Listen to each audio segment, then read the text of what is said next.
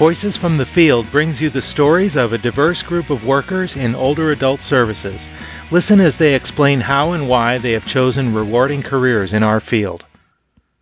Our guest is John Libemday, who is on the maintenance staff at Friendsview, based in Newberg, Oregon. Hello, John. Thanks for joining us today. Hello, thank you. Nice to join you. It's good to have you here you apparently just started working at Friendsview after um, losing your job elsewhere. Can you tell the story of that? Uh, yes, I uh, was working at George Fox for uh, 19 years as a uh, custodial uh, supervisor, and I work with the students there at the college, and they work in work study programs. So I was uh, working in that department for 19 years, and you know, just kind of out of the blue, they gave us two weeks' notice that someone is taking over the department, and uh, we were told to go find work somewhere else. And so, uh, you know, it's been that was in July, and so it's been a couple of months ago that I've been looking for work. But I had wanted to stay in the Yamhill area. That's the county that Newberg is in.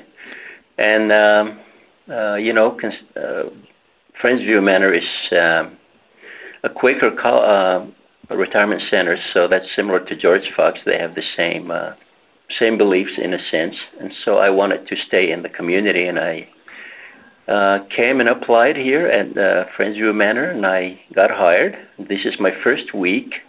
Oh wow! And, uh, and it's been really interesting. It's a whole new world for me, uh, working with young people who are just starting their life to folks who are kind of at the end of their life, and so it's been a real adjustment. Uh, eye opener for me because you know I'm getting up there in age too, so uh, it's a real learning experience.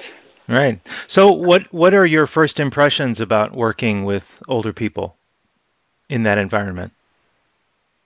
A lot of needs, and uh, and older folks needs tender, loving care. You know, they, I, I think they're they're lonely, and they want someone to take time to just say hello and get to know them uh, and so I think that's one of the things that I'm seeing at the college. Young people are in a hurry. You can chat with them, but they're full of life, and they go, well, this uh, age group, uh, they're they're just uh, waiting for someone to talk to, and in a confined setting, in a sense. And so, a real adjustment to slow down my pace and uh, learn to know them in that sense. I know you haven't been working there for very long, but so far, what have been the best things about your job? I think it comes back again to just the people that works here. Everyone I've met so far has been just tremendous. Both the employees as well, uh, the upper staff, management, and uh, the people that live in the community. The, they've just been great, very, very loving and kind folks here at the center. And so that's uh, something very appealing about it. John, thank you for speaking with Leading Age. Yes, my pleasure. Thank you. Voices from the Field is ultimately about the jobs of the future. More than 2 million new people will be needed by 2030 just to keep up with the growth of America's aging population.